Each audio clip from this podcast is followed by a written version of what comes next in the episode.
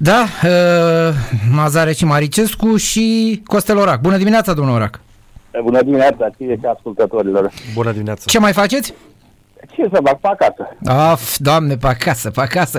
Uh, am sunat așa ca să vă întrebăm uh, cum, uh, cum ați bătut, uh, cum v-ați bătut antrenorii pe, vreme, când, pe vremuri când era la, la Dinamo, când vă criticau, cum săreați la ei așa și cum... Nu există așa ceva.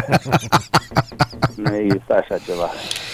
Nu știu, dar e, uneori suntem tentați să nu credem informațiile astea, pentru că bă, par așa desprinse din altă lume, dar după aia primim confirmări și ne întrebăm de unde și până unde? Pe lângă faptul că un antrenor, un antrenor mă rog, antrenorul trebuie să, să-și câștige autoritatea, dar și jucătorul trebuie să fie respectuos. Dar dacă jucătorul ăla nici nu are realizări extraordinare să spui că, domnule, i-a luat lumea mințile, că nu știu ce, de unde e bă, comportamentul ăsta? Bine, cazul lui Sorescu, dar în general, de unde tot mai multe uh, cazuri de genul ăsta, situații de genul ăsta în fotbal?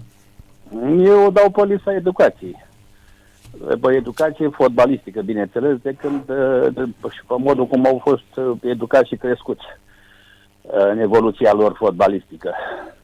Și sigur, nu, în ultimul rând, uh, văd că chiar în ultima perioadă am văzut dialog între Valeriu, între Valeriu și Istine și vis de declarația lui Meme uh-huh. cu, cu școala. Și aici uh, sunt de acord cu, cu Valeriu, cu Istine, pentru că Uh, eu țin minte de când eram copil, antrenorii la care am avut la, la junior, la vremea respectivă, la fel uh, ne îndemnau să mergem la școală pentru că uh, tot timpul ne aduceau aminte că un, un sportiv de performanță niciodată nu poate fi, să, să zic așa, needucat. El trebuie să fie inteligent, trebuie să fie spontan, trebuie să aibă foarte multe calități pentru a putea să facă, să facă performanță.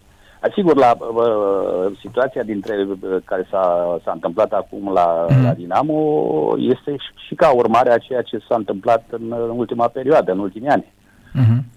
Pentru că când uh, un club ajunge, o echipă ajunge în situația de a, ca jucătorii să nu fie plătiți, să schimbă antrenori, nu mai există conducere și atunci e clar că jucătorii uh, își fac legea, să zic așa, și în momentul când a venit un antrenor cum e Mircea și a încercat și a impus o anumită disciplină și a, i-a pus la treabă, la, la muncă, cum se spune, pentru că am văzut că au avut și să plângeau că, vezi, doamne, sunt antrenamentele prea tari și că suntem plin campionat și, da, ei ne fiind obișnuiți să să tragă tare pentru a obține rezultate. E clar că în momentul când uh, Mircea a venit și a impus niște reguli și i-a pus la muncă, uh, au început să dea din colț în colț și își caută subterfugii.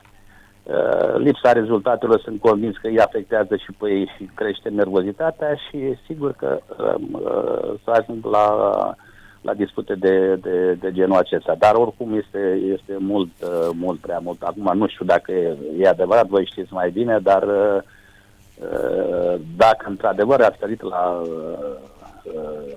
la bătaie, este o atitudine care nu are ce căuta la, la un club de, de fotbal. Cu alte cuvinte, domnul Orac, sunteți de partea stafului tehnic și nu a jucătorilor. E normal să fie așa, pentru că așa am fost educat, repet. Și așa mi se pare normal. Dacă vă aduceți aminte și sunt convins că vă aduceți aminte, uh, acum foarte mulți ani, nu mai știu exact când, uh, a, f- a apărut în presă uh, reacția lui Ferguson cu vis-a-vis de de, ăsta, de Beckham, de Beckham. Beckham, da, da. Da. E, și atunci, deci nu a fost reacția jucătorului, ci a fost reacția antrenorului. Da. Și, în general, știți că se spune și asta de tot de la englez, că antrenorul totdeauna are dreptate. Jucătorii trebuie să înțeleagă că ei sunt acolo pentru a-și asculta antrenorul și a respecta. Pentru că în momentul când uh, tu ca jucător treci cu impresia că le știi pe toate și că asta și că tu ești buricul pământului, nu mai spun că uh, e și lipsă de respect față de colegi când ajungi la situațiile astea, să te consideri că tu ești mai pe sus de oricare și că, mm-hmm. dacă știu, ai dat 5 sau 6 goluri în primele etape cu niște echipe mai, mai modeste, dar acum poți face orice la echipă. Și astfel lucrul acesta dăunează uh, uh, inclusiv echipe, bineînțeles. Da, uh, poate că n-a fost chiar cu săritul la bătaie, dar acolo un, Eu sca- sunt- un scandal a sunt provocat. Convins, nu știu, da, nu am date, da. dar sunt convins că nu... Da, e nu clar că a s-a ajuns la provocat așa un ceva. scandal. Scandalul a provocat, adică a răspuns urât, uh, cine știe ce mai fi spus, pentru că altfel uh, nu admitea și mu- Iuliu Mureșan că, domne, sunt niște chestii, da, Da, uh, o să fie... În general, Da. da. lucrurile să se cam caută să fie ținute în interiorul echipei, așa e, și în interiorul clubului, așa e, așa se procedează peste tot în lume, nu numai la noi. Normal așa e, că nu-ți speli, nu spui poalele în cap, că nu e corect, da. Bine, Exact. într-un fotbal în care, uh, hai să vă întrebăm că poate ne scapă nouă, mai țineți minte vreun uh, președinte de club din fotbalul românesc uh, suspendat de jandarmerie? Adică să nu mai aibă voie pe stadioane? Mai țineți minte? Nu știu, noi n-am am căutat... uh, Nu, nu, eu nu țin, nici eu nu țin minte de așa ceva. mhm, da, bun. Am, deci e o premieră. Avem și aici o premieră. Da, chiar dacă au mai fost, uh, știu eu, situații când uh, președinții au fost mai, știu eu, mai vocali, mai Da. uh, în comparație cu ceea ce vedem la echip, la cluburile mari, uh, așa, ce, la așa ceva nu s-a ajuns. Da. Vorbind de Liga 1, discutam și cu Gabi, cred că alaltă ieri luni. Da. Liga 1 e destul de slabă, dar am avut goluri frumoase și dumneavoastră de-a lungul timpului ați dat niște goluri memorabile pentru uh, Dinamo. De ce nu se mai trage, domne, la poartă de la distanță? Pentru că uh, pe- uh, de ce să mai trage la poartă, dar de ce nu se mai driblează, de ce nu se mai... Hai, se vezi cu consideră dribbling-ul. De unul contra unul. Și aici, aici, ținând cont de faptul că în ultimii ani m-am ocupat de, de centrele de copii și juniori și e, e, aici este- avem o mare problemă la, uh, în general, în general, deci nu, nu chiar toată lumea procedează de maniera asta, pentru că uh, de mici îi educăm, domnule, să joace cât mai rapid una, două atingeri și nu cultivăm dribbling-ul și calitatea individuală și nativă a, a jucătorilor, copiilor. Și de aici se ajunge uh, uh, în momentul când nu ești stăpân pe mijloacele tale, atunci e clar că nu mai ai curaj nici să driblezi, nici să tragi la poartă, Mhm. nu mai asumi răspunderea și de-aia ajungem să ne minunăm când vedem și o execuție care în mod normal ar trebui să, să facă parte din arsenalul oricărui, oricărui jucător. Da. Noi am discutat aici și despre dribbling, care e definiția dribblingului, că sunt unii fotbaliști care driblează în lateral. Costel Orac dribla înainte, în, pro, în adâncime. Da. Aia e. Da, Fabrini Am- driblează în am lateral. mai- Apropo de Blin, țin minte, eh, când eram la Dinamo, era Cornel Dinu, era antrenor și la un meci, eh, chiar mi se pare că chiar cu, cu Liverpool, eh, i-a spus lui, lui Mădinean după meci, bă, tu ai ajuns să tu te driblezi până la alunecare, că el era mai puțin tehnic, era mai mult distructiv și a băgat alunecare și a rămas mingea și au, după meci a zis, auzi, a ajuns să se dribleze până la alunecare, vă dați seama unde am ajuns cu fotbalul. Da. Nu, dar adevărul Da. ăsta e că... Bă, Și mai era o știre ieri, că tot am discutat-o aici, cu fotbalistul care driblează cel mai mult în Liga 1. Este de la ultima clasată, îl cheamă Omoh.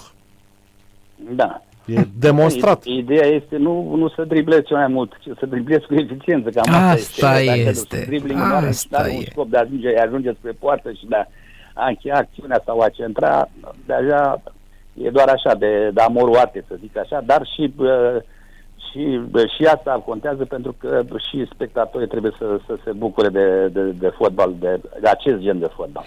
Da, eu înțeleg că t- ai noștri copii trebuie învățați să joace din prima și bă, rapid pentru că asta este o caracteristică a fotbalului modern. Dar asta nu înseamnă să nu le lași, să nu le dai și frâu liber imaginație, mai ales la o anumită vârstă, când trebuie să-și dezvolte și plăcerea de a juca. Că dacă nu le dai obiectul muncii, nu prea le convine să alergi așa când sunt mai mici. Adică sunt niște chestii, până la urmă, și de pedagogie, nu? E, așa este, așa este. Și uh, cum constatăm cu toții, uh, vedem că din ce în ce bă, sunt mai puțini jucători, să zic, care uh, fac, uh, fac diferența.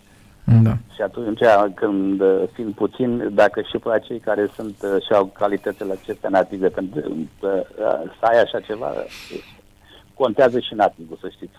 Și Mm. atunci, dacă uh, cei care au calitate, cei puțini care, care sunt și care au calitatea asta nativă, îi îngrădim și nu, nu le dezvoltăm calitatea lor, atunci ajungem la, să ne minimăm la anumite execuții care trebuie să fie, să fie normale.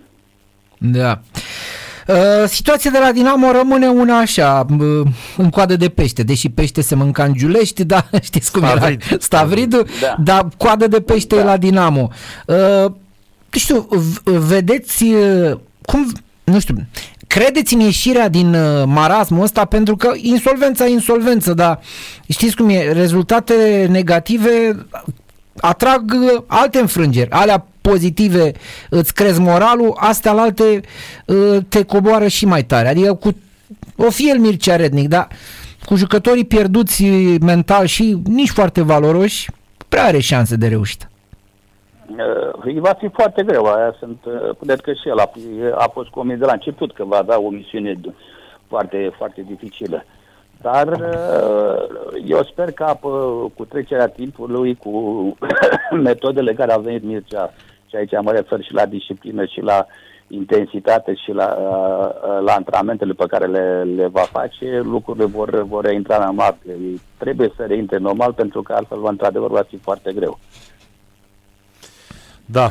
Pentru Uh, că Eu consider că uh, s-a ajuns la situația asta și datorită modului în care s-au și datorită problemelor care au existat și datorită faptului că au venit uh, jucători și au plecat jucători în permanență, nu au putut să, să-și facă perioada de pregătire așa cum, cum trebuie uh, și atunci e clar că de, când, din punct de vedere fizic nu ești, uh, nu ești, bine, uh, ești bine pregătit uh, apar frustrările, apar, apare oboseala, mintea nu mai, nu mai e limpede și atunci lucrurile uh, degenerează.